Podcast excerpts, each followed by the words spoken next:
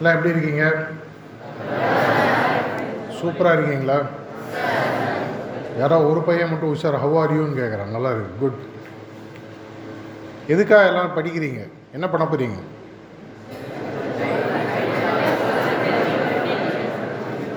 முன்னாடியே சொல்லி கொடுத்துட்டாங்களா வசனம் என்ன பேசணும்னு? என்ன பண்ண போகிறீங்க லைஃப்பில் எல்லாரும்? யாராவது ஒருத்தர் சொல்லுங்க. ஏன்னா எல்லாரும் சொல்லியும் நிறைய சாதிக்கணும். வெரி குட் எதில் சாதிக்க போகிறீங்க ஆ தெரியலையா?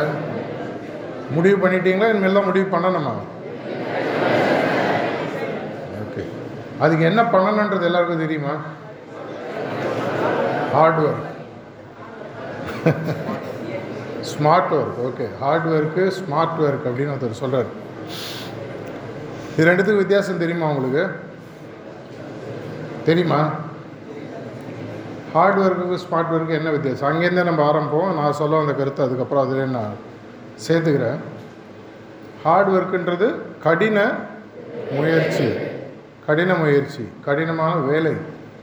ஸ்மார்ட் ஒர்க்குன்றது என்ன? இங்கே தான் ஒரு முக்கியமான ஒரு நுணுக்கம் வருது. ஸ்மார்ட் ஒர்க்குனா என்ன?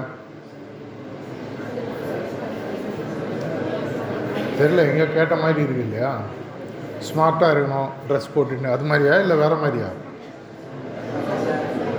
நோ ஓகே ஹார்ட் ஒர்க்குக்கும் ஸ்மார்ட் ஒர்க்குக்கும் முக்கியமான வித்தியாசம் நான் உங்களுக்கு சொல்கிறேன் அதுலேருந்து நம்ம ஆரம்பிக்கும் சரியா?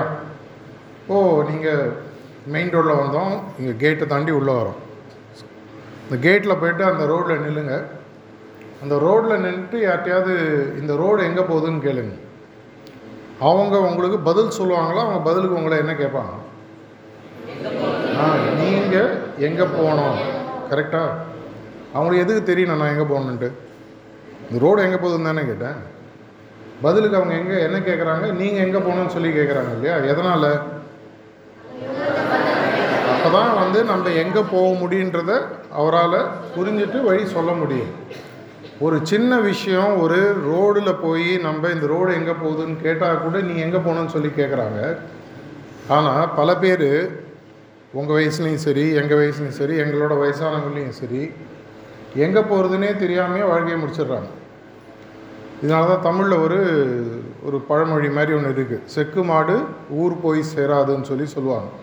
நம்ம ஊர்லலாம் அந்த காலத்தில் இப்போல்லாம் மிஷினில் தான் பண்ணுறாங்க செக்கு அதுலேருந்து எடுத்து எண்ணெய் எடுப்பாங்க. அது பார்த்திங்கன்னா ஒரு மாடு அரைச்சிட்டே இருக்கும். கார்த்தால் அரைக்க ஆரம்பிச்சு சாயங்காலம் வரைக்கும் அங்கேயே அரைச்சிட்டு சாயங்காலம் எங்கே இருக்கும் அது? அங்கேயே தான் இருக்கும். அது செய்கிறதுக்கு பேர் ஹார்ட் ஒர்க் கடின உழைப்பு. ஆறு மணி நேரம் எட்டு மணி நேரம் பத்து மணி நேரம். ஆனால் ஸ்மார்ட் ஒர்க் இது ரொம்ப ஒரு ரொம்ப ரொம்ப ஒரு முக்கியமான ஒரு பெரிய ஷிஃப்ட் அப்படின்னு சொல்லி சொல்லுவாங்க. உங்களுடைய சிந்தனைகளில்.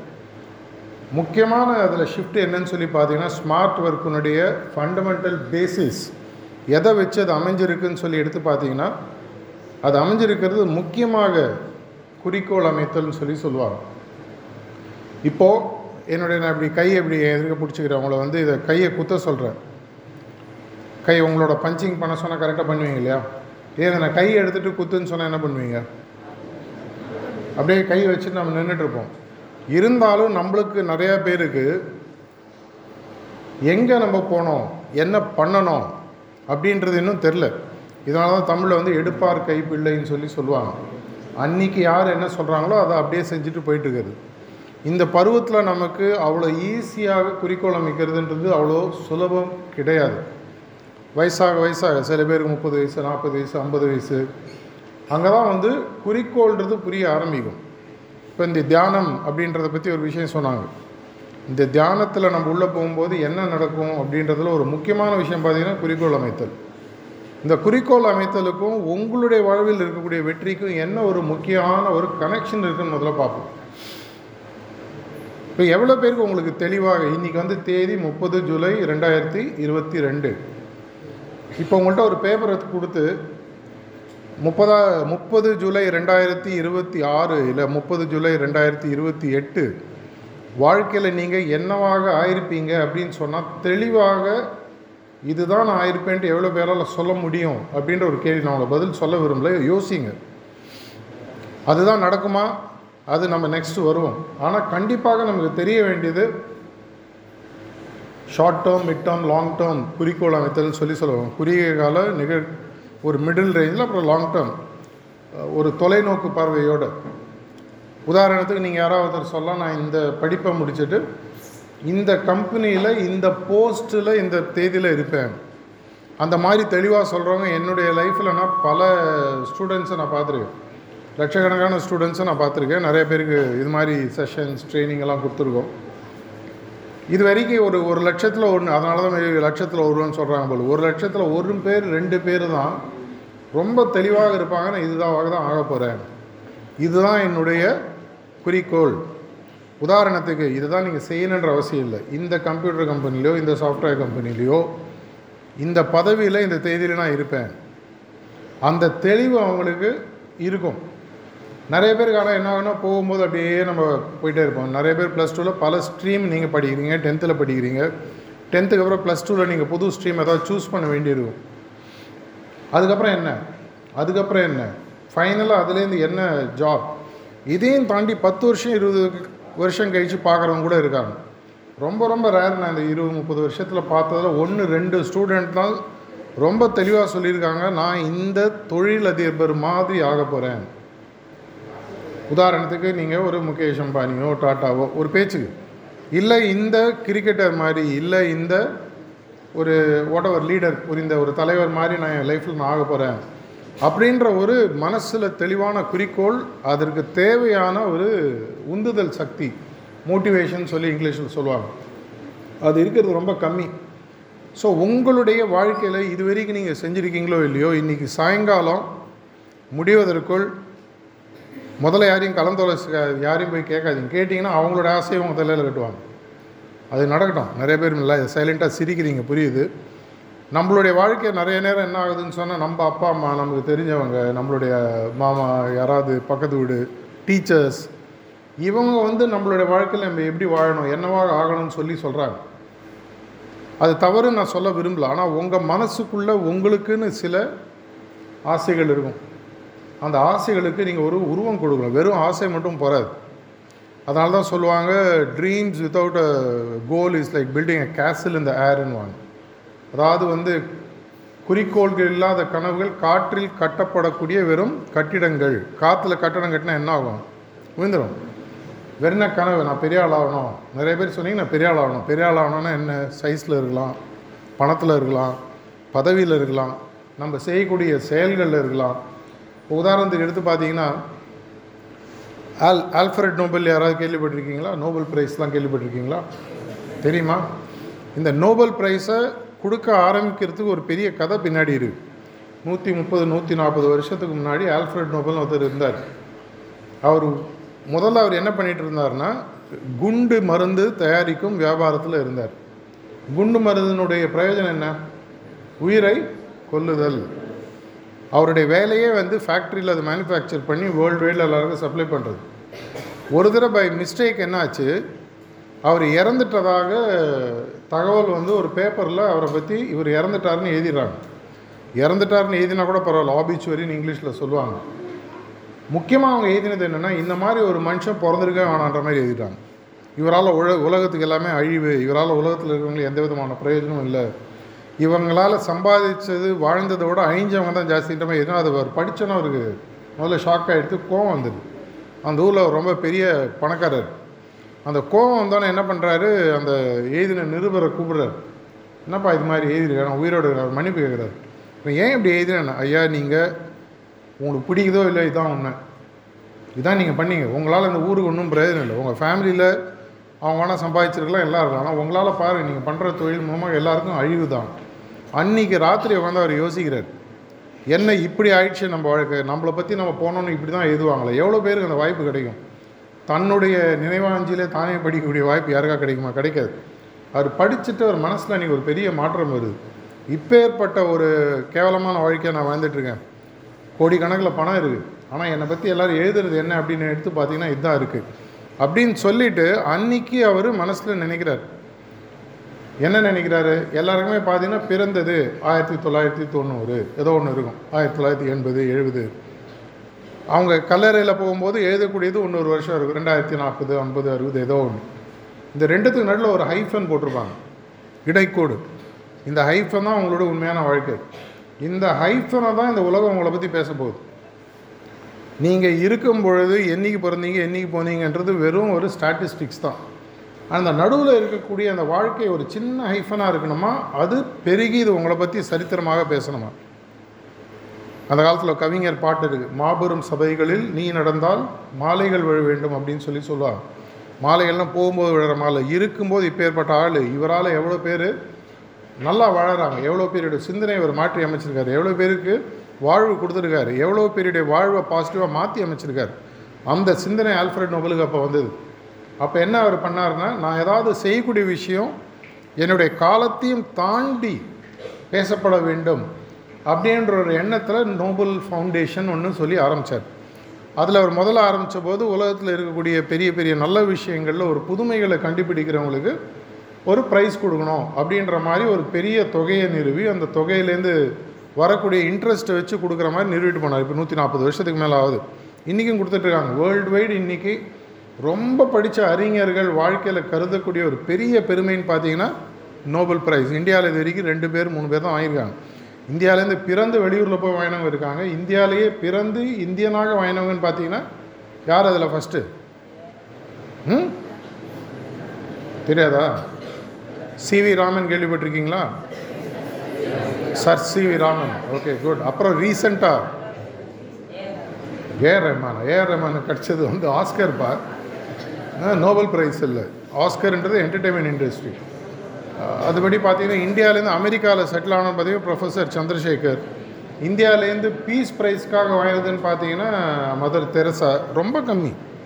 ஆனால் இன்றைக்கும் இந்தியாவால் வாங்க முடியும் ஆனால் வாங்க முடியல. உதாரணத்துக்கு இந்த கூட்டத்தில் இருக்கிறவங்க யாராவது ஒருத்தர் நான் நிறையா கூட்டங்களில் சொல்லியிருக்கேன். நிறைய பேர் முதல்ல சிரிச்சிருக்காங்க சில பேர் சிந்திச்சிருக்காங்க. இந்த கூட்டத்தில் இருக்கிறவங்க ஒரு இருபது முப்பது வருஷத்தில் ஒரு நோபல் ப்ரைஸ் ஏன் வாங்க முடியாது? கண்டிப்பாக முடியும்.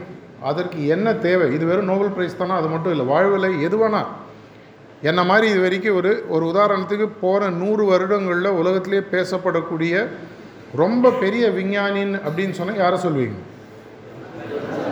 Albert Einstein. அப்துல் கலாம்லாம் வந்து சயின்டிஸ்ட் கிடையாது. அல் அப்துல் கலாம் அந்த மிசைல் ரிசர்ச் அந்த ஏரியாவில் நிறையா பண்ணார். சயின்டிஸ்ட் புதுசாக ஒன்றை எடுத்து சிந்தனை செஞ்சு கொண்டு வந்தவங்க அப்படின்னு சொல்லி பார்த்தீங்கன்னா ஆல்பர்ட் ஐன்ஸ்டைன். ஆல்பர்ட் ஐன்ஸ்டைன் கொண்டு வந்த கான்செப்ட் பிஎஸ்சி படித்தவங்களுக்கே இன்றைக்கி புரியாது. என்ன அவர் பேசினாலும் theory of relativity speed of லைட்டை வச்சு கண்டுபிடிச்சார். அவர் இருக்கும்போதே அதை புரிஞ்சவங்க நாலஞ்சு பேர். அந்த அளவுக்கு அவருடைய சிந்தனைகள். எதற்காக நான் ஆல்பர்ட் ஐன்ஸ்டைனோட பேர் எங்கே சொல்கிறேன்னு சொல்லி பார்த்தீங்கன்னா ஆல்பர்ட் ஐன்ஸ்டைனுடைய அறிவு திறமையும் அவருடைய அறிவு திறமை அவர் எவ்வளவு யூஸ் பண்ணார்ன்றதை பற்றி ஒரு இன்டர்நெட்டில் ஒரு ஸ்டாட்டிஸ்டிக்ஸ் இருக்குது அவங்க கண்டுபிடிச்சது என்னென்னா ஆல்பர்ட் ஐன்ஸ்டைன் தான் லாஸ்ட் நூறு நூற்றி இருபது வருஷங்கள் இருப்பதற்குள். அதுக்கப்புறம் அவருடைய மானசீக சிஷ்யன் ஸ்டீஃபன் ஹாக்கிங் சொல்லி சொல்லுவாங்க. அதை பற்றி நீங்கள் கேள்விப்பட்டிருக்கலாம்.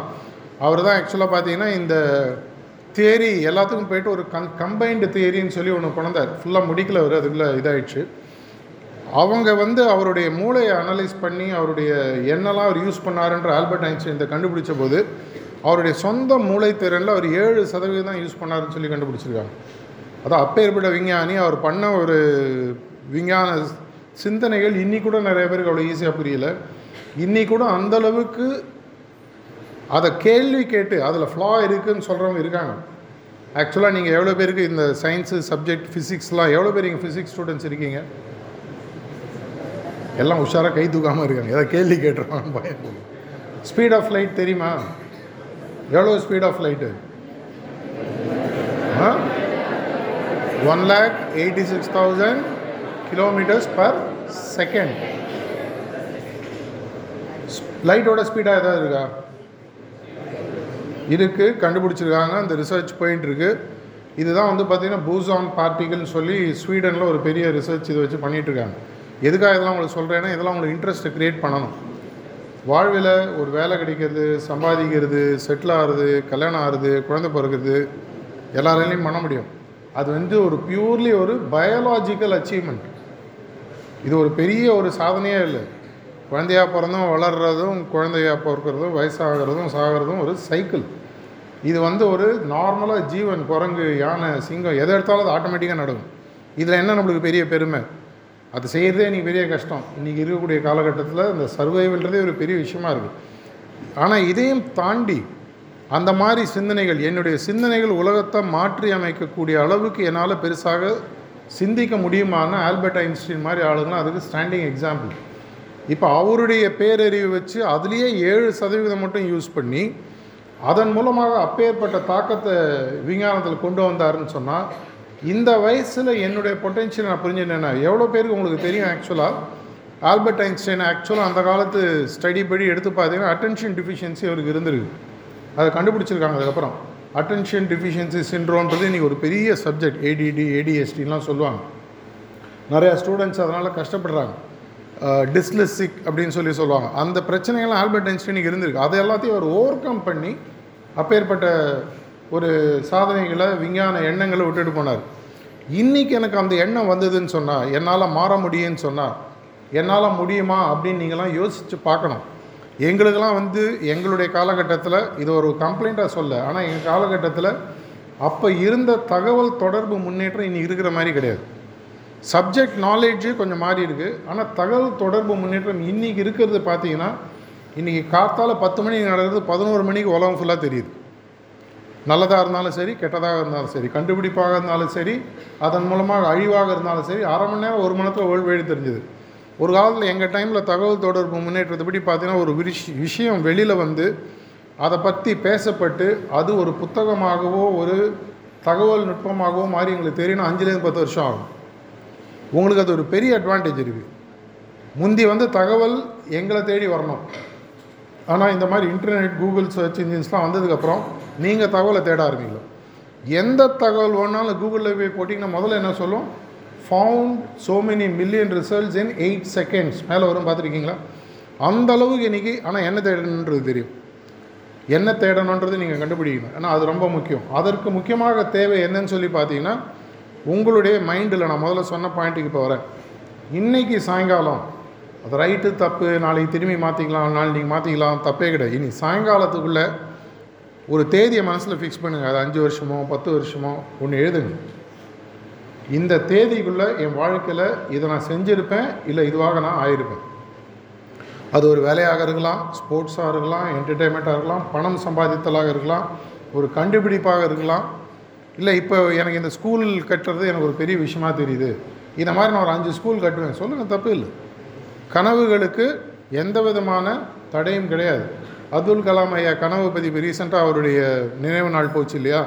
அவர் கனவு பற்றி என்ன சொல்லியிருக்காரு? கனவு என்பது தூக்கம் இரு தூக்கத்தில் இருக்கும்போது வருவது அல்ல கனவு என்பது உங்களை தூங்காமல் செய்ய செய்வதுன்னு சொல்லி சொல்லியிருக்காரு. கரெக்டாக அதை நீங்கள் புரிஞ்சுக்கிட்டீங்கன்னு சொன்னால் வாழ்வில் பெருசாக யோசிக்கணும். ஓகே பெருசாக நான் யோசிச்சிட்டேங்க.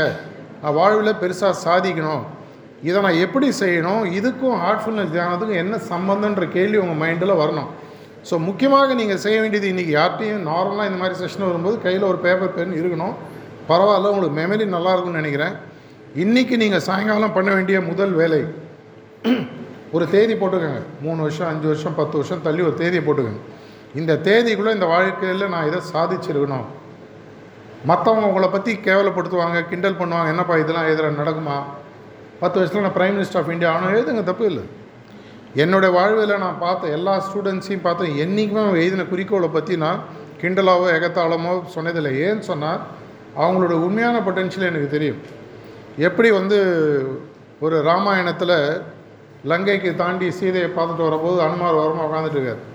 அவருக்கு தன்னுடைய சக்தி தெரில ஜாம்பான் வெளியில ஒருத்தர் வந்து சொல்கிறார் இந்த பாருப்பா உனக்கு சின்ன வயசுலேயே நீ சூரியனை நோக்கி நீ குதிச்சவன். உன்னால் கண்டிப்பாக லங்கையை உன்னால் குதிக்க முடியும்னு சொன்னவொன்னே அவன் குதிக்கிறான். அதே மாதிரி உங்களுக்கு வெளியிலேருந்து ஒரு ஜாம்பவான் தேவைப்படும். டாலமியோ யாரோ ஒரு சயின்டிஸ்ட் அந்த காலத்தில் சொல்லியிருக்காரு.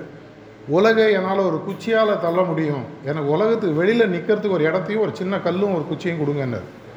அதுலேருந்து வந்தது தான் அந்த இந்த பிரின்சிபல் ஃபல்கம் பிரின்சிபல் தெரியுங்களா ஃபிசிக்ஸில் உங்களுக்கு? ஒரு பொருளை தள்ளலைன்னா பக்கத்துலேயும் தள்ள முடியாது. பக்கத்தில் இன்னொரு சின்ன பொருளை வச்சு குச்சியை கொடுத்து தள்ளிங்கன்னா வேகமாக போகும். இந்த ஃபல்கரம் பிரின்சிபல் அவர் அந்த காலத்துலேயே அவர் யோசிச்சிருக்கார். அதே மாதிரி உங்களுக்கு ஒரு உந்துதல் சக்தி வரணும்னு சொன்னால் எங்கேருந்து வரும்னு பார்த்தீங்கன்னா வெளியிலேருந்து தான் வரும். தமிழில் ஒரு பழமொழி இருக்கு இல்லையா? குத்து விளக்காயினும் உந்துகோல் தேவை. யாராவது குத்தி விட்டுட்டே இருக்கும் அப்போ தான் எரியும். இல்லைன்னா அணைஞ்சு போயிடும். அதே மாதிரி இந்த தேதி உங்கள் மனசில் ஞாபகம் வச்சுக்கோங்க. முப்பது ஜூலை ரெண்டாயிரத்தி இருபத்தி ரெண்டு ஒருத்தர் வந்தார். ஏதோ ஒன்று சொன்னார். ஏதோ ஒன்று சொன்னார் பரவாயில்ல. இதை நினச்சி நான் இதை எழுதினேன். அதை எழுதி தயவு செஞ்சு டைப் பண்ணி பெருசாக ஜெராக்ஸ் எடுத்து வீட்டில் சோரில் ஒட்டி வைங்க. நடக்குது நடக்கலை அதெல்லாம் அப்புறம் பார்ப்போம். ஆனால் அதை யாராவது கிண்டல் பண்ணுவதற்கோ கேலி பண்ணுவதற்கோ தயவு செஞ்சு அனுமதி. யாராக கேட்டாங்க அது பார் நீ என்ன வேணால் பண்ணு. நான் உன்னை கேட்கல இது என்னுடைய கனவு. இதை நீ தயவு செஞ்சு கேட்காதன்ற தைரியத்தை வளர்த்துக்க.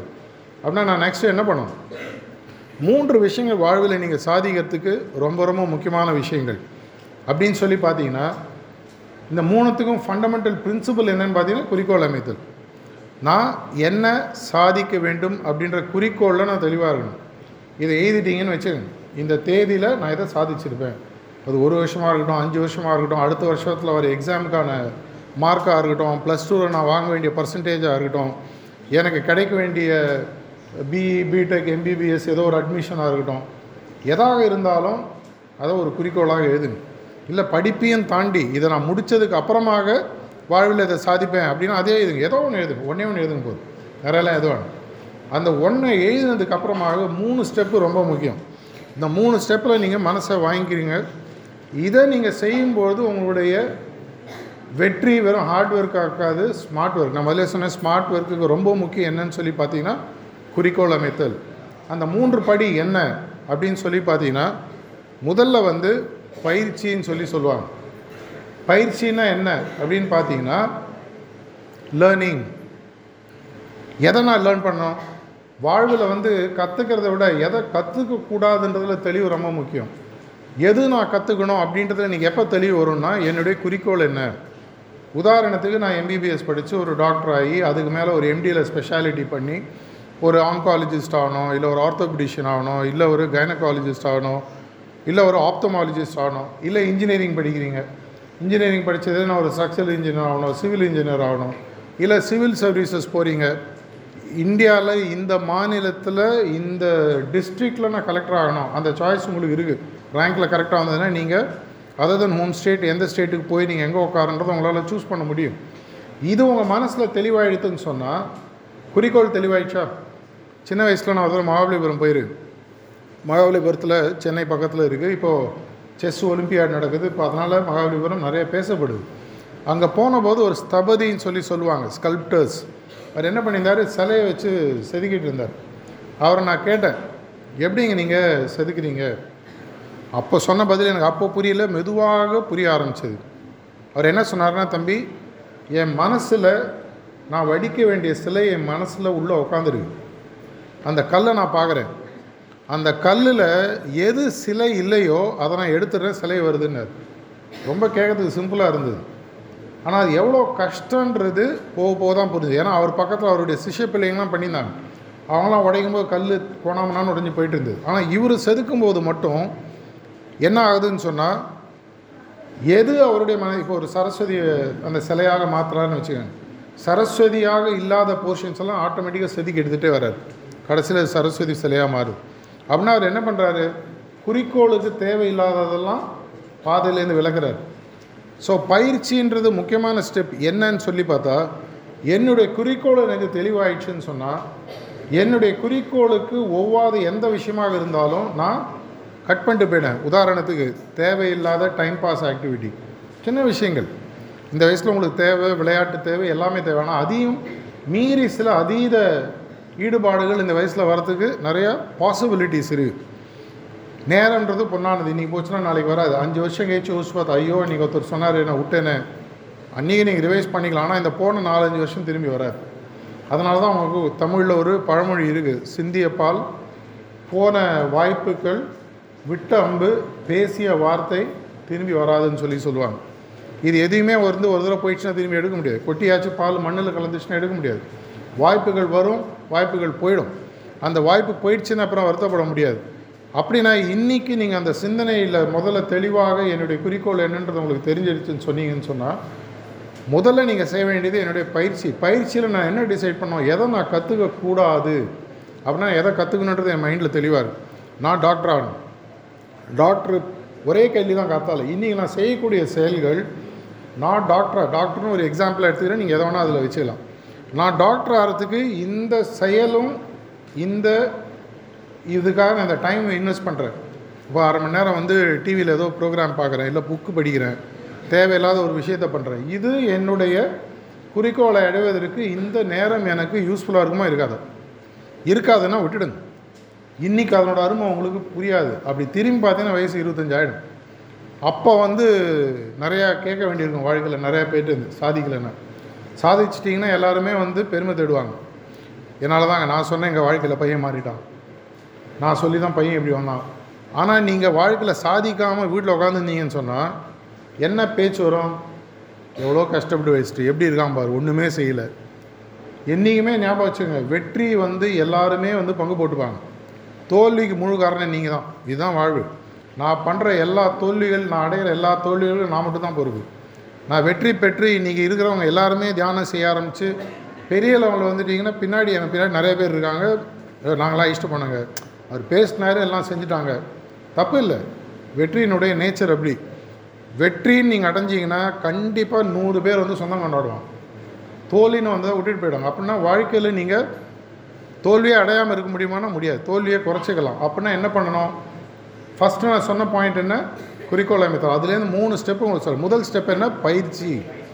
பயிற்சின்றது கற்றுக்கிறது எதை பற்றி கற்றுக்கிறது என்னுடைய குறிக்கோள் சார்ந்த விஷயங்களை மட்டும்தான் நான் கற்றுக்கணும் நிறைய பேர் மகாபாரதம் படிச்சிருப்பீங்க. துரோ துரோணாச்சாரியார் தன்னுடைய சிஷ்யன்கள் எல்லாருக்கும் ஒரு போட்டி வைக்கிறார். இந்த பார்பா மரத்து மேலே ஒரு கிளி உட்காந்துருது அந்த கிளியினுடைய கண்ணில் நீ கரெக்டாக அம்பு விடணும் அம்பை பிடின்றார். ஒவ்வொருத்தனா பிடிக்கிறான். பிடிக்கும்போது உன் கண்ணில் என்ன தெரியுதுன்னு கேட்குறாரு ஆ மரம் தெரியுதுங்க. இலை தெரியுதுண்ணா. நீ ஓ போ சுடாத போ. ஒத்த தடவை இஷ்டே வராது. யாருமே வந்து பண்ணலை. கடைசியில் அர்ஜுனன் வரான். அவனை பார்த்து கேட்குறாரு என்னப்பா தெரியுதுன்னு? எனக்கு அந்த கண்ணுனுடைய இமைப்பகுதி உள்ளே இருக்கக்கூடிய இந்த பியூப்பில் வாங்குது அது மட்டும் தான் எனக்கு தெரியுது. இப்போ அம்பை விடு. அதை பார்த்தோன்னா துரியோதனன்லாம் கோவருது ஏங்க அவனை மட்டும் சுட விட்டீங்க என்ன விடு? நீ முதல்ல சொன்ன நீ வந்து சுடுன்னு.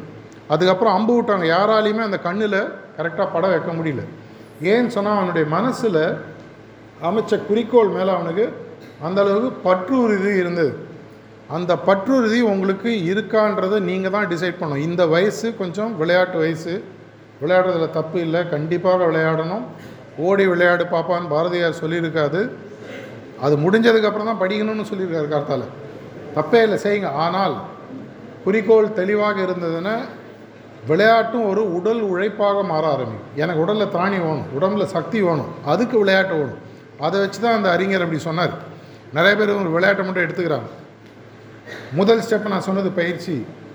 என்னுடைய குறிக்கோள் தெளிவாக இருக்குது ப்ளஸ் டூவில் இவ்வளோ மார்க்கு பரவாயில்ல வச்சு டென்த்தில் இவ்வளோ மார்க்கு பரவாயில்ல வச்சு ஒரு வருஷத்துக்கு ஒரு வருஷம் கோலை மாற்றிட்டே போங்க பரவாயில்ல. இல்லை அஞ்சு வருஷம் குறிக்கோள் வைங்க. அதுக்கு தேவையில்லை எல்லா விஷயங்களையும் நீங்கள் ஒதுக்க ஆரம்பிக்கணும். அப்போ எதை செய்யணும் எதை செய்யக்கூடாதுன்றது உங்கள் மனசில் தெளிவு வந்துடும் பயிற்சியில் தெளிவாக இருக்கீங்க. பயிற்சி எனக்கு அப்படின்றது என்ன? நான் எதை கற்றுக்கணுன்றது போடக்கூடிய ஒரு பட்டியல். இதெல்லாம் நான் செய்யணும். இதெல்லாம் நான் செய்யக்கூடாது. இதெல்லாம் என்னுடைய வாழ்க்கையில் நான் விளக்கினாதான் எல்லாருமே ஒருமித்த குரலை நான் ஆரம்பிக்கவும் சொன்னீங்க. அதனால தான் நான் சீரியஸாக எல்லாருமே என்ன சொன்னீங்க? வாழ்க்கையில் பெருசாக சாதிக்கணும். இங்கே இருக்கிறதுல தொண்ணூறு சதவீதம் நான் கேட்ட குரல் என்னன்னு பார்த்தீங்கன்னா வாழ்வில் பெருசாக சாதிக்கிறேன்னு எல்லாரும் சொன்னீங்க. அப்போது உங்கள் மனசில் ஏற்கனவே ஆழமாக உங்கள் ஆசிரியர்களோ உங்கள் பெற்றோர்களோ இந்த நீங்கள் வளர்ந்த சமூகமோ உங்கள் மனசில் அது பதிச்சிருக்கு நீ வாழ்க்கையில் பெருசாக சாதிக்கணும். அதுக்கு பாராட்டுகள். அப்படி வரணும்னு சொன்னால் அடுத்த ஸ்டெப்பு தெரியணும் இல்லைன்னா என்ன ஆகும்? வெறும் ஆசை தான் இருக்கும். அதை எப்படி செயலாக மாற்றுறதுன்றது தெரியாமல் போயிடும். அப்படின்னா முதல்ல நான் சொன்னது பயிற்சி. என்னை பொறுத்த வரைக்கும் நான் எதை செய்யணும் எதை செய்யக்கூடாதுன்னு நான் முதல்ல பட்டியலிடும் என்னுடைய குறிக்கோள் இதுதான். ஒரு வருஷம் குறிக்கோள் வச்சுக்கோங்க. பத்தாம் கிளாஸ் படிக்கிறீங்களா? வர போர்டு எக்ஸாமில் நான் இவ்வளோ பர்சன்டேஜ் வாங்கணும் இவ்வளோ மார்க் வாங்கணும். அது வந்து பயிற்சி. அதை சார்ந்த விஷயங்கள் எதை செய்யணும் எதை செய்யக்கூடாதுன்னு எழுதிடுங்க இரண்டாவது ஸ்டெப் எடுத்து பார்த்தீங்கன்னா முயற்சின்னு சொல்லுவாங்க. முயற்சினா எஃபர்ட்ஸ் இதை நான் திரும்பி திரும்பி திரும்பி திரும்பி திரும்பி திரும்பி திரும்பி செஞ்சுட்டே இருக்கும் முயற்சின்றது வந்து பார்த்தீங்கன்னா ஒரு தடவை இரண்டு தடவை மூன்று தடவை பண்ணிட்டு விடுறது இல்லை. கடைசி வரைக்கும். குறிக்கோளை சென்று இன்னையோட ஹிஸ்ட்ரி புக்ஸில் அது என்னை பொறுத்த வரைக்கும் சரியான சப்ஜெக்ட் இல்லை. இருந்தாலும் இருக்குது கஜினி முகமது கோரி முகமது சப்ஜெக்ட்லாம் இன்னும் இருக்கான்னு தெரியல உங்களுக்கு ஹிஸ்ட்ரியில் நாங்கள் படித்தபோது இந்தியாவில் அவர் பதினேழு முறை முற்றுகையிட்டார். பதினேழாவது முறை வந்து கைப்பற்றினார்ன்ற மாதிரி சொல்லிவிட்டு எப்படி பாருங்கள் பதினேழு முறை திரும்பி திரும்பி அவர் செஞ்சுட்டு இருந்தார் அப்படின்னு சொல்லி எங்களுக்கு எங்களுடைய சரித்திர டீச்சர்ஸ்லாம் எங்களுக்கு சொல்லி கொடுத்துருக்காங்க. முயற்சின்றது being at it being at இட்னு சொல்ல திருப்பி திருப்பி திருப்பி மீண்டும் மீண்டும் மீண்டும் மீண்டும் போர் அடிக்கும். கண்டிப்பாக போர் அடிக்கும். இந்த வயசில் லைட்டாக இப்படி திரும்பிங்கன்னா டைவர்ஷன் ஆயிரம் இருக்குது எங்கள் வயசுலேயே இருக்குது உங்களுக்கு இருக்காதா? அது நீங்கள் கையில் மொபைல்லையே தான் உலகம் இருக்குது ஓடிடி பிளாட்ஃபார்ம் இருக்குது வாட்ஸ்அப் ஃபார்வர்டு இருக்குது சில ஃபேமிலியில் வாட்ஸ்அப்பு ரெஸ்ட்ரிக்டட் டைம் கொடுக்குறாங்க சில ஃபேமிலியில் ஃபுல்லாக கொடுக்குறாங்க. சில ஃபேமிலியில் அது கொடுக்கறது இல்லை உங்கள் ஃபேமிலியில் எப்படின்னு எனக்கு தெரியாது. ஏதாவது ஒரு டைம் உங்களுக்கு சில விஷயங்கள் டைவர்ஷனுக்கு கொடுக்குறாங்க. மற்ற நேரத்தில் ஞாபகம் வச்சுக்கோங்க இது உங்களுடைய வாழ்க்கை. நான் எல்லாருக்குமே ஒன்று சொல்கிறது உண்டு. அடுத்த பாயிண்ட்டை சொல்லிவிட்டு அந்த பாயிண்ட்டை சொல்கிறேன் அப்போ தான் உங்களுக்கு கனெக்ட் ஆகும். மூணாவது ஸ்டெப் நான் முதல்ல சொன்ன ஸ்டெப் என்னது பார்த்தீங்கன்னா முயற்சி பயிற்சி. ரெண்டாவது ஸ்டெப் வந்து முயற்சி. மூணாவது ஸ்டெப் ரொம்ப முக்கியமான பார்த்தீங்கன்னா தொடர்ச்சி. ஒரு ஃபிசிக்ஸில் நான் பெரிய ஆளாகணும்னு சொன்னால் அந்த சப்ஜெக்ட்லேயே கண்டினியூட்டி வேணும். தொடர்ச்சின்றது கண்டினியூட்டி ரெண்டு மாதம் பண்ணேங்க போர் அடிச்சு போச்சு சப்ஜெக்டை மாற்று ரெண்டு மாதம் பண்ணேன் சப்ஜெக்டை மாற்று அது மாதிரி பண்ணியிருந்தீங்கன்னா என்ன ஆகணும் உங்கள் லைஃப் ஃபுல்லாக எக்ஸ்பெரிமெண்ட் ஆகிடும் இப்போ நான் வந்து ஒரு ஒரு கிளை கதை உங்களுக்கு சொல்கிறேன் இப்போ நம்மளுடைய வாழ்க்கைன்னு ஒன்று இருக்குது எல்லாருக்குமே இந்த வயசில் கண்டிப்பாக உங்களுக்கு சினிமா சினிமா பாட்டெலாம் பிடிச்சிருக்கும் இல்லையா? தப்பு இல்லை. சினிமாலன்றது என்ன ஆக்சுவலாக பார்த்தீங்கன்னா பிகினிங்லேருந்து ரெண்டு வரைக்கும் என்ன உங்களுக்கு கொடுக்குறாங்க? ஒரு ஸ்கிரிப்டை கொடுக்குறாங்க. ஒரு கதை. அந்த கதை வந்து கடைசியில் கிளைமேக்ஸ்னு ஒன்று போகும். நார்மலாக அதில் பார்த்தீங்கன்னா ஹீரோ ஜெயிப்பார். உங்கள் வாழ்க்கையில் பார்த்தீங்கன்னா உங்களோட லைஃப் தான் ஸ்கிரிப்டு அதில் ஹீரோ யார்? இந்த அளவுக்கு தெரிஞ்சிருக்குல்ல பாராட்டுகள். ஆனால் உங்கள் கதைக்கு நீங்கள் ஸ்கிரிப்ட் எழுதுறது யார்? யோசிச்சு பாருங்கள் பதில் சொல்ல வேணும் அநேகமாக தொண்ணூத்தொம்பது சதவீதம் மக்களினுடைய லைஃபோட ஸ்கிரிப்டை அவங்க எழுதுறது கிடையாது. நீங்கள் படத்தில் பார்க்குற எப்பேற்பட்ட ஹீரோவாக இருந்தாலும் அவர் கதை எழுதுறதில்லை ஒன்று ரெண்டு பேர் வேணால் எல்லாத்தையும் பண்ணுறவங்க இருக்கலாம். பார்த்தீங்கன்னா யாரோ ஒருத்தர் கதை எழுதுவார் யாரோ ஒருத்தர் டைரக்டர் பண்ணார் அவர் சொல்கிறதா அவர் ஸ்க்ரீனுக்கு முன்னாடி பண்ணியாகும் நம்மளுடைய வாழ்க்கை மற்றவங்களுடைய ஸ்கிரிப்டாக இருக்க போதா என்னுடைய ஸ்கிரிப்டாக இருக்க போதான்றதை என்னுடைய குறிக்கோள் தீர்மானிக்கும். நீங்களே டைரக்டராக இருந்து நீங்களே ப்ரொடியூசராக இருந்து நீங்களே அந்த படத்தினுடைய ஹீரோவாக இருந்தீங்கன்னா ஹீரோயினாக இருந்தீங்கன்னா இந்த கதை எப்படி இருக்கும்? ஒரு ரெண்டு வருஷம் கழிச்சு இந்த கதையில் யார் ஜெயிக்க போகிறாங்க எப்படி ஜெயிக்க போகிறாங்க ஒரு பத்து படத்தை பார்த்தீங்கன்னா ஒரு ப ஒரு படத்தினுடைய கதை எப்படி எழுதுன்றது உங்களுக்கு தெரிஞ்சிடும் சுமாராக அதில் கடைசியில் பார்த்தீங்கன்னா ஒரு கிரெஸ்டோன்னு சொல்லுவாங்க. பீக்குக்கு வரும் ஹீரோ அங்கே போய் ஜெயிப்பார். அந்த ஜெயிக்கக்கூடிய ஹீரோ நீங்களாக இருக்கணும்னு சொன்னால் எப்படி ஜெயிக்கணுன்றதை தீர்மானிக்கிறது நீங்களாக தான் இருக்க முடியும். அந்த கதையை எழுதுறது நீங்கள் தான் நடிக்கிறது நீங்கள் தான் அநேகமாக பார்க்குறது நீங்கள் தான் ஆனால் பார்க்கும்போது அந்த படம் பார்க்குற மாதிரி இருக்குது அந்த படத்தை நாலு பேர் பார்த்துட்டு இன்றைக்கி அப்துல் கலாம் ஐயோ பார்த்தோ ஐன்ஸ்டைனை பார்த்தோ இன்றைக்கி பேசுனீங்கன்னு சொன்னால் இதை மாதிரி என்னாலையும் ஆக முடியுமான்ற ஒரு ஸ்கிரிப்டை நீங்கள் எழுதணும். எழுதி முடிச்சிட்டீங்கன்னு வச்சு நான் சொன்ன மூணு ஸ்டெப்பு குறிக்கோள் முதல்ல. அடுத்தது பார்த்தீங்கன்னா பயிற்சி முயற்சி தொடர்ச்சி. ஆச்சா?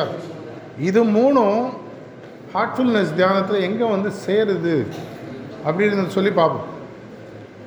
தியானன்றது அப்படின்னா என்ன? ரொம்ப சிம்பிளாக சொல்லணும்னா தியானன்றதுக்கான ரொம்ப சிம்பிளான டெஃபினேஷன் எதையாவது ஒன்றை பற்றி தொடர்ச்சியாக எண்ணிக்கொண்டிருத்தலுக்கு பேர் தியானம் அப்படின்னு சொல்லி சொல்கிறாங்க நம்ம எல்லாருமே பார்த்தீங்கன்னா தினசரி காத்தால் எழுந்ததுலேருந்து நைட்டு தூங்குற வரைக்கும் ரஃப்பாக அறுபதுலேருந்து எண்பதாயிரம் எண்ணங்கள் நம்ம மைண்டில் உதிச்சிட்ருக்கு. இந்த அறுபதுலேருந்து எண்பதாயிரம் எண்ணங்களும் ஒரே எண்ணமாக இருக்கான்னா இல்லை. அன்றைக்கி இருக்கக்கூடிய சப்ஜெக்டை பற்றி அன்றைக்கி நான் சாப்பிட வேண்டிய சாப்பாடை பற்றி என் ஃப்ரெண்ட்ஸை பற்றி பல விஷயங்கள் டைவர்ட் ஆகிட்டு போயிட்டே இருக்குது இது அத்தனையும் ஒன்றாக ஒரே எண்ணமாக மாறிச்சுன்னா எவ்வளோ சக்தி உடையதாக இருக்குன்னு யோசிச்சு பாரு. இதுதான் வந்து எண்ணங்களுடைய சக்தி. இந்த எண்ணங்கள் அனைத்துமே இப்போ உதாரணத்துக்கு என்னுடைய நான் குறிக்கோளை நான் செட் பண்ணிட்டேன். என்னுடைய குறிக்கோள் அடுத்த வருஷம் எக்ஸாமில் தொண்ணூத்தொம்பது பர்சன்ட் வாங்கணும். உதாரணத்துக்கு நூறு வச்சுக்கோங்க தொண்ணூத்தஞ்சு வச்சுக்கோங்க ஏதோ ஒன்று இல்லை இந்த டிகிரி முடிக்கணும் இந்த கம்பெனியில் வேலை செய்யணும். குறிக்கோள் எழுதிட்டீங்க. என்னுடைய மைண்டில் இருக்கக்கூடிய அனைத்து எண்ணங்களும் அப்படின்னா எதை நோக்கி எதை சார்ந்து இருக்க வேண்டும்? அந்த குறிக்கோளை சார்ந்து இருக்க வேண்டும். அதுக்கு அப்படின்னா நான் என்ன பண்ணணும்? என்னுடைய மனசு ஒரு ஒரு அப்படியே அது ஃபோக்கஸ்டாக போயிட்டு அதிலே உட்காரும் அதை பற்றியே யோசிச்சுட்டு இருக்கணும். என்னுடைய எண்ணம் செயல் எல்லாமே பார்த்தீங்கன்னா என்னுடைய குறிக்கோளையும் அதனுடைய வெற்றியை நோக்கி என் மனசில் அமைச்சிட்டே இருந்ததுன்னா என்னுடைய வெற்றி சாத்தியக்கூறுகள் ஜாஸ்தி.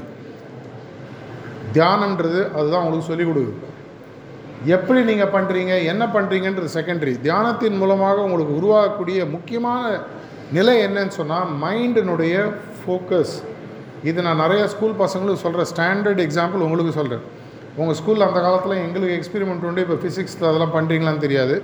கையில் ஒரு பஞ்சை கொடுப்பாங்க. சூரியனில் வைப்பான்வாங்க. சூரியனில் வைப்போம். வேறுனா பஞ்சு சூடாகும் ஒன்றும் ஆகாது. நெக்ஸ்ட்டு என்ன பண்ணுவாங்க? ஒரு மேக்னிஃபைங் கிளாஸை கொடுப்பாங்க.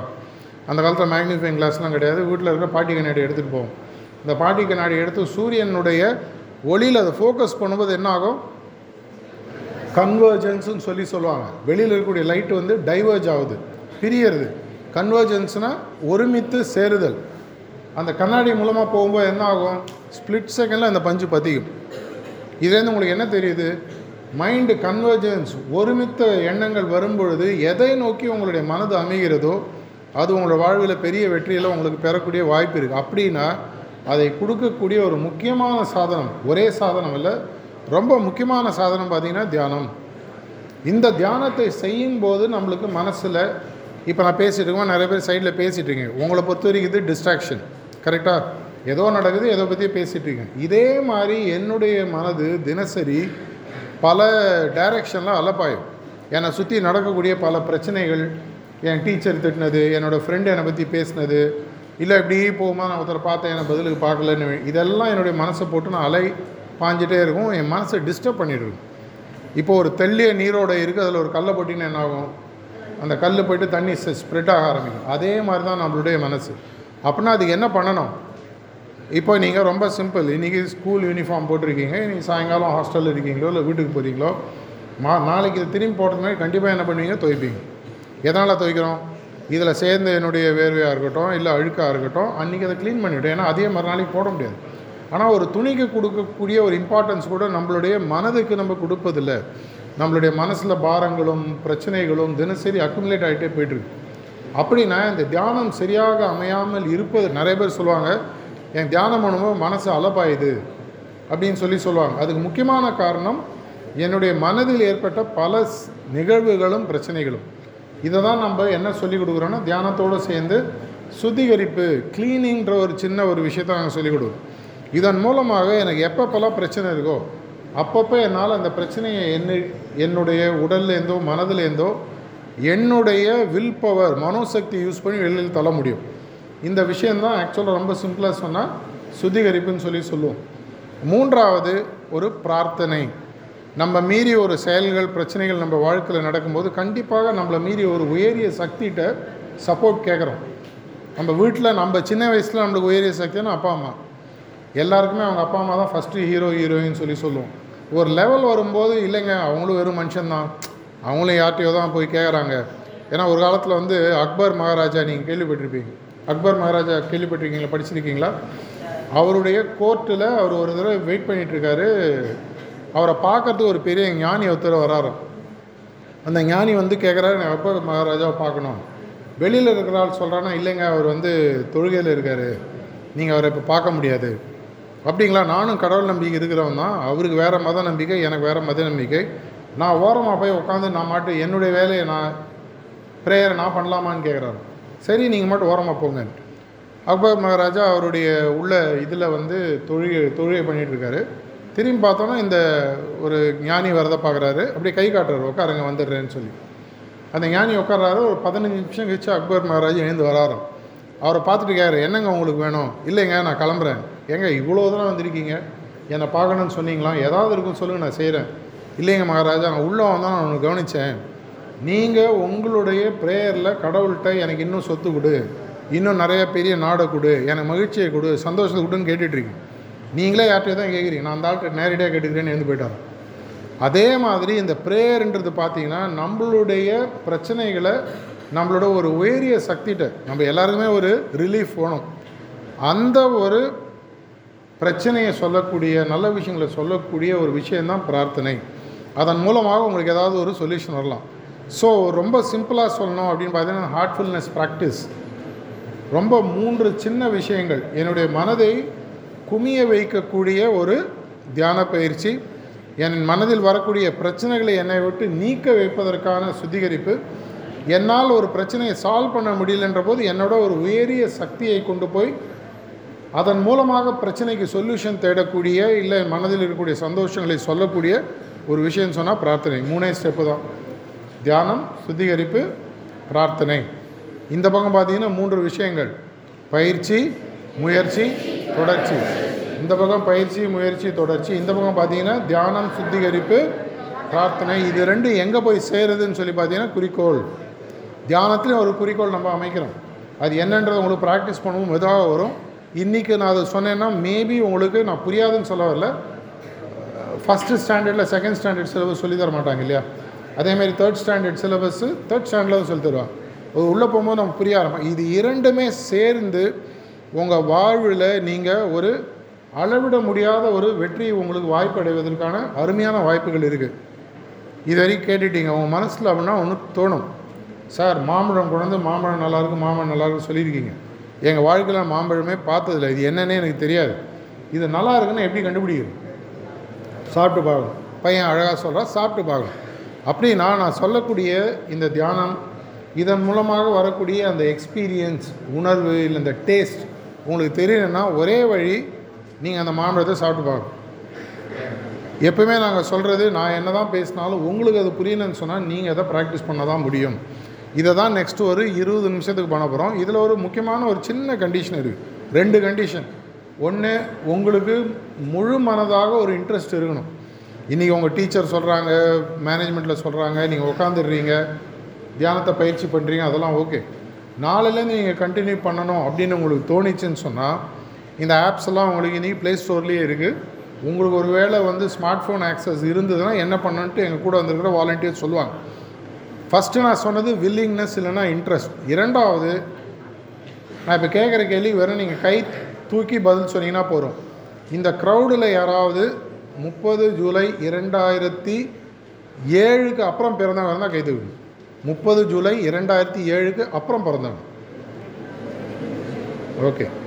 எதனால் நான் இந்த கேள்வி கேட்டேன்னா கை தூக்கத்தில் ஒரு இருபது கை தெரியுது. ஃபஸ்ட்டு ஆகஸ்ட் ரெண்டாயிரத்தி ஏழுக்கு அப்புறம் பிறந்தவங்கலாம் வச்சுக்கோங்களேன். ஓகே. கை கீழப்படும் இதனுடைய கை கைக்கு எங்களுடைய தியான பயிற்சிக்கு என்ட்ரி லெவல் அப்படின்னு சொல்லி பார்த்தீங்கன்னா பதினஞ்சு வயசு கம்ப்ளீட் ஆயிருக்கும் அதனால் உங்களுக்கு ஒருவேளை இன்னும் ஒரு மாதமோ ரெண்டு மாதமோ மூணு மாதமோ பாக்கி இருந்ததுன்னா நாங்கள் முதல்ல ஒரு ரிலாக்ஸேஷன் ஒரு ப்ராக்டிஸ் சொல்லித்தரோம் இப்போது நாங்கள் ஆரம்பிக்கும் போது என்ன பண்ணுங்கன்னா இந்த பதினஞ்சு வயசு கம்ப்ளீட் பண்ணாதவங்களாம் பேக் சைடில் உட்காந்துக்குங்க மற்றவங்க ஃப்ரண்ட் சைடில் உட்காந்துக்குங்க இந்த ரிலாக்ஸேஷன் டெக்னிக்குன்றது வந்து எல்லாருக்கும் காமன் மூணு வயசு குழந்தை பண்ணலாம் அஞ்சு வயசு குழந்தை பண்ணலாம். மனசை லகுவாகிக்கிறது பிரச்சனைகள் வரும்போது இன்ஸ்டண்ட்டாக என்னோடய மனசில் இருக்கக்கூடிய பிரச்சனைகளை சால்வ் பண்ணுறதுக்கான ஒரு மூணு நிமிஷம் ஸ்கிரிப்ட் அது எப்படி பண்ணணும்னு எங்களுடைய வாலண்டியர்ஸ் டெமான்ஸ்ட்ரேட் பண்ணுவாங்க. இது முடியும் பொழுது அப்படியே நம்ம ஒரு பதினஞ்சு இருபது நிமிஷம் தியான பயிற்சி பண்ணி பார்ப்போம். இந்த தியான பயிற்சிக்கு தயவு செஞ்சு பதினஞ்சு வயசு கம்ப்ளீட் ஆனவங்க மட்டும் கண்ணை மூடிட்டு அப்படியே கண்டினியூ பண்ணுங்கள் மற்றவங்க கண்ணை திறந்துட்டு பேக்லேயே நீ எழுந்து போவேனா பேக்லேயே உட்காருங்க. என்ன நடக்குதுன்றது நீங்கள் பாருங்கள் அப்போ தான் உங்களுக்கு ஒரு க்யூரியாசிட்டி உருவாகும். ஏதோ கண்ணை மூடிட்டு உட்காந்துருக்காங்கப்பா அவங்க வந்து உங்கள்கிட்ட அப்புறம் சொல்லுவாங்கள்ல என்ன நடந்தது? இந்த பதினஞ்சு இருபது நிமிஷத்தில் என்ன பண்ணணும்? முக்கியமான இன்ஸ்ட்ரக்ஷன் கொஞ்சம் காது கொடுத்து கேளுங்க. இந்த பதினஞ்சு நிமிஷத்தில் அவர் முதல்ல ரிலாக்ஸேஷன்ற டெக்னிக் ஒன்று சொல்லிக் கொடுப்பாரு. அது ஒரு மூணுலேருந்து அஞ்சு நிமிஷம் போகும். அது முடியும் பொழுது உலகத்தில் இருக்கக்கூடிய பரம்பொருளானது கடவுள் உங்களுக்கு எது தோணுதோ எல்லா இடத்துலையும் வியாபித்து இருக்கக்கூடிய எல்லா இடத்துலையும் இருக்கக்கூடிய பரம்பொருளானது என்னுடைய இதயத்திலும் ஒளி ரூபமாக இருக்குன்ற ஒரு அனுமானத்தை வச்சுட்டு பதினஞ்சு நிமிஷம் கண்ணை மூடிட்டு உட்காருங்க. மனசு அங்கெங்கே போகும்? நார்மல் இந்த பதினஞ்சு நிமிஷத்தில் நீங்கள் தியான பயிற்சிக்கான முதல் டே ஸ்கூலில் ப்ரீகேஜியில் வீட்டிலேருந்து ஓடி போய் கிளாஸில் உட்கார்ற மாதிரி. நிறைய பேருக்கு பிடிக்கும் நிறைய பேருக்கு பிடிக்காது. அதே மாதிரி இன்றைக்கி வாழ்வில் முதல் முறையாக இன்னி வரைக்கும் பண்ணாத ஒரு விஷயத்த ஃபஸ்ட் டைம் பண்ண போகிறோம் கரெக்டாக அமையணுன்ற அவசியம் இல்லை. கரெக்டாக அமைஞ்சால் ரொம்ப நல்லது. இதை செய்யும்போது இந்த பதினஞ்சு நிமிஷம் உங்கள் இதயத்தில் என்ன நடக்குதுன்றதை கவனிங்க. ஒரு அமைதி வரும் ஒரு சந்தோஷம் வரும். எந்த பிரச்சனைகள் வந்தாலும் என்னால் சாதிக்க முடியுன்ற ஒரு எதிர்த்து அதை சந்திக்க முடியுன்ற எண்ணம் உங்கள் மனசில் கான்ஃபிடென்ஸ் முதல் பில்ட் ஆகும். ஸ்டூடெண்ட்டோட வெற்றிக்கு ரொம்ப முக்கியமான விஷயம் பார்த்தீங்கன்னா செல்ஃப் கான்ஃபிடென்ஸ் பரீட்சையில் படிக்கிறவங்க எல்லாருமே ஒன்றா தான் படிச்சிருப்பாங்க ஒரே டீச்சர் தான் படிச்சிருப்பாங்க.